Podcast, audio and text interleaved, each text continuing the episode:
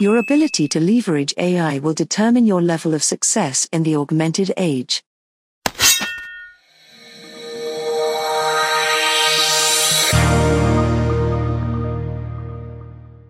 right? Mm. So targeting is a valuable tool if you use it right, and it's all based on AI, and AI is going to be even more powerful in the future in the way that we use it.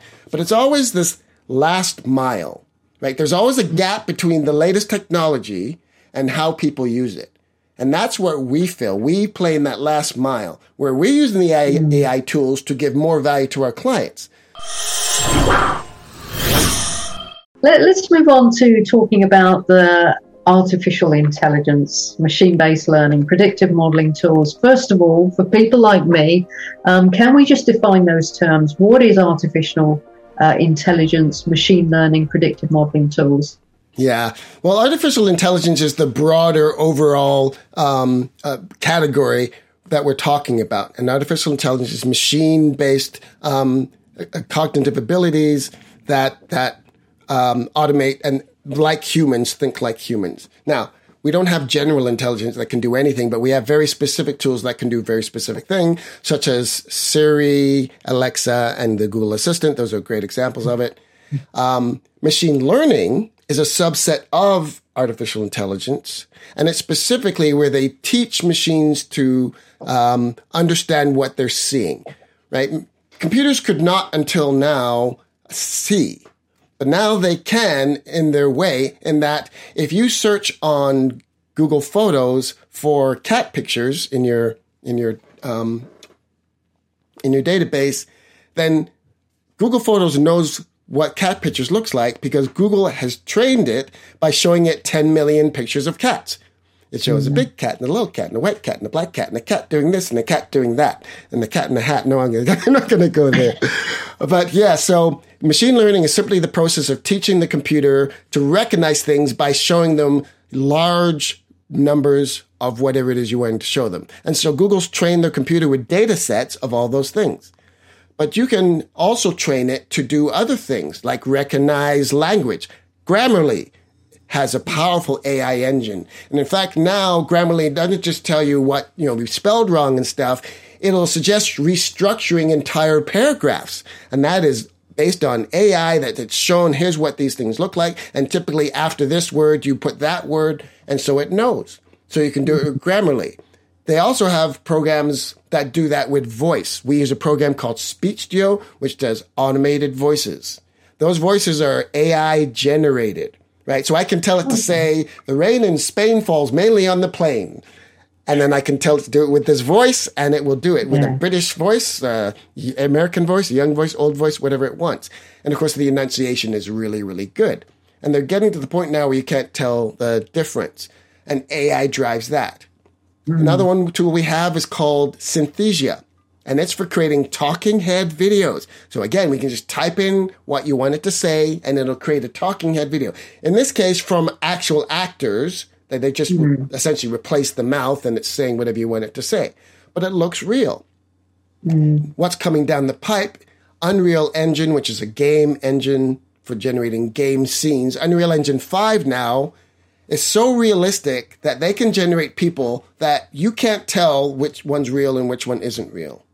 Mm-hmm. And scenes the same way. It's an order of magnitude from where gaming engines were before. Unreal Engine 5 is now being used in Hollywood. The Mandalorian, the scenes in the back of that Star Wars show, The Mandalorian, are done with Unreal Engine 5. Again, that's all AI based stuff. So AI is infused in everything you do. A lot of time you don't even know it, right? That mm-hmm. again, the, the Google Assistant, that's AI, the ability to talk to you.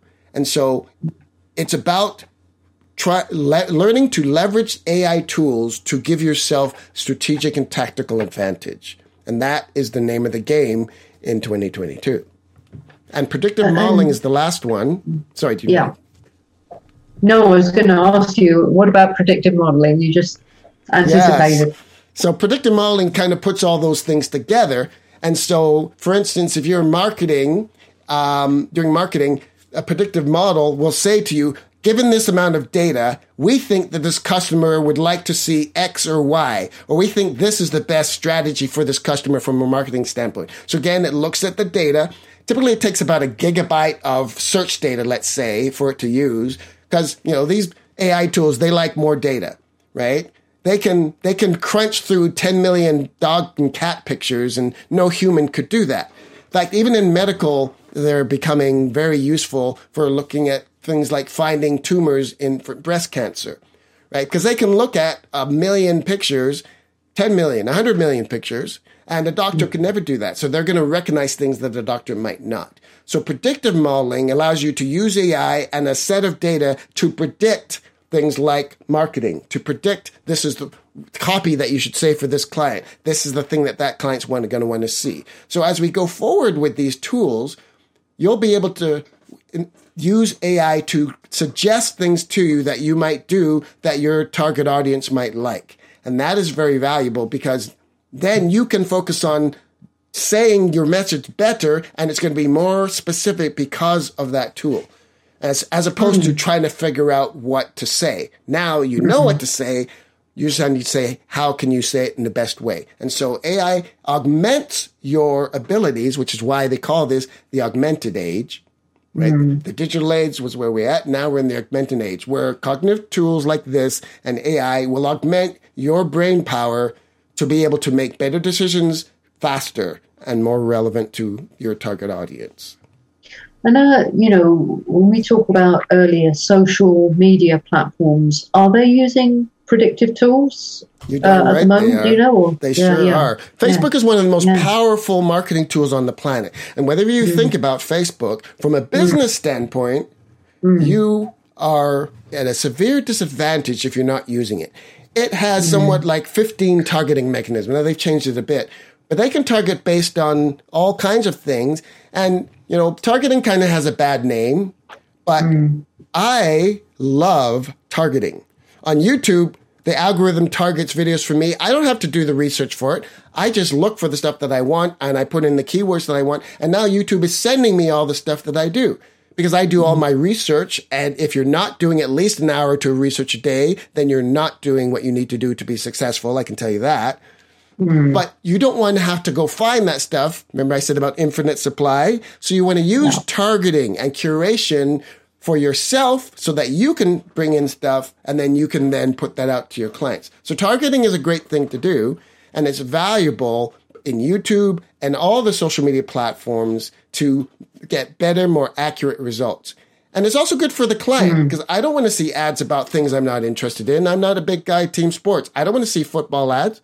So I want targeting and curated ads for me. And in fact, on mm. YouTube, I use the ads um, as a valuable tool to mm. study the competition right? Mm. So targeting is a valuable tool if you use it right, and it's all based on AI, and AI is going to be even more powerful in the future in the way that we use it. But it's always this last mile, right? There's always a gap between the latest technology and how people use it.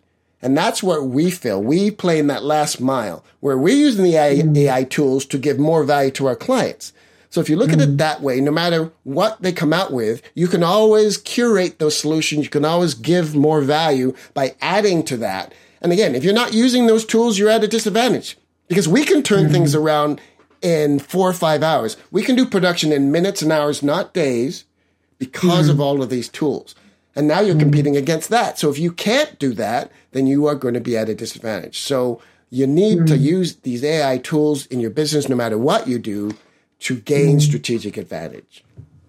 This really kind of speeds and streamlines the process in, in those things. Yeah, uh, there, and it changes, uh, you... it changes the jobs that you do. Right, instead of mm. doing like make work jobs, finding things and doing all that, you're doing the thing that only you can do.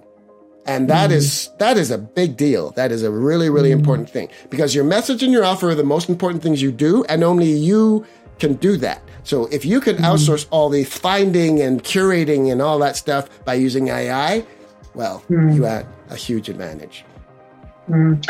I imagine that's particularly appropriate for entrepreneurs. If, for example, people who come out of jobs, traditional jobs, become an entrepreneur. I know for me it was a shock when that I was in nursing. And I came into business and like I fell over in shock. I was not used to the business world, and suddenly it seemed like you know, this thing that seemed to give me more operational freedom, now I was wearing several hats. Um, yeah. So, you know, it was a little bit kind of like winning a court case and then paying a lot back in fees, thinking, how am I going to juggle all these balls? So I imagine what you're saying is very apt, uh, particularly for that that scenario. Um, so um, I'm, I'm just thinking or reminded of a, a YouTube video where um, someone called Bret Weinstein, if that's the correct pronunciation, he was actually saying that um, in the advice he was giving uh, to young people, but I, I'm sure this is not just for young people, that given that we're living in a changing world and so much is changing and there are things that we just don't know how it's going to go, he was suggesting that it was better to invest in tools than knowledge per se hmm. which I found quite interesting. Yeah. Um, he, he, he sort of referenced particularly the education system, how it's let a lot of people down, but saying that at least with tools, particular sets of tools, you can repurpose things. Whereas if you just got knowledge alone, that could cause you to become static when the yeah, world knowledge changes, changes rapidly. And what he means by tools is Adobe Premiere, Illustrator, mm. um, learning to use, if you learn to edit using Adobe Premiere or any editing software, that is a skill that you can monetize. Lots of people need mm-hmm. editing, right? Mm-hmm. If you learn to shoot with a camera, that's a tool that people you need. If you learn to uh, uh, to manage social media stuff, again, another tool. So learning mm-hmm. these specific tools, and I'll add to that, you want to learn the broader processes for them. So, right. you know, I've been hiring uh, outsource workers for a long time, and I kind of get two flavors. You get people that have taken a course, and so they know how to push the buttons in Adobe, but they yeah. don't actually understand what they're doing, right? So you need to understand the core value of what you're doing in editing, in processing, whatever it might be, not just how mm. to, you know, push the buttons right? So mm-hmm. you understand editing, which means you have to understand aspect ratio and resolution and compression and, and outputs and things like this. Not just, oh, mm-hmm. oh, here's the button I push. So it's critical that you right. understand the tools mm-hmm. and how to use mm-hmm. them. But those are transferable skills that you can use to generate money in different ways. You get a job doing this or a job doing that because you know how to do those things.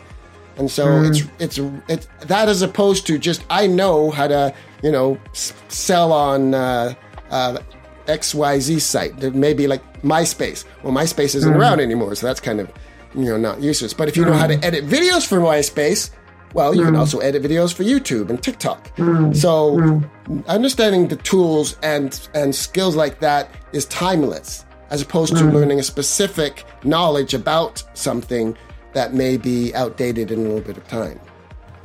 And it, and it sounds like the difference between somebody who is a pure technician, like you say, knows where the buttons are, versus yeah. someone who engages into really embracing and mastering what the whole thing is about, understanding what's around it, the connection, the relationships.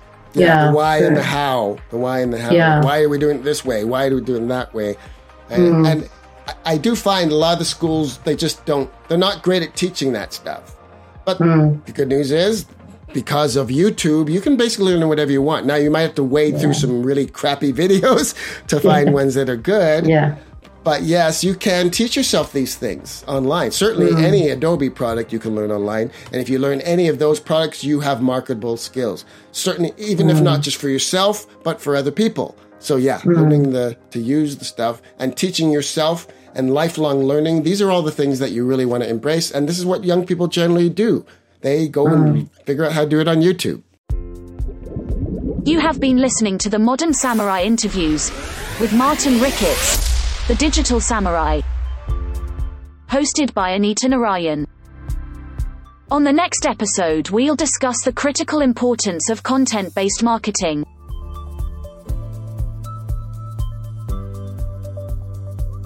Don't settle. Do work you love.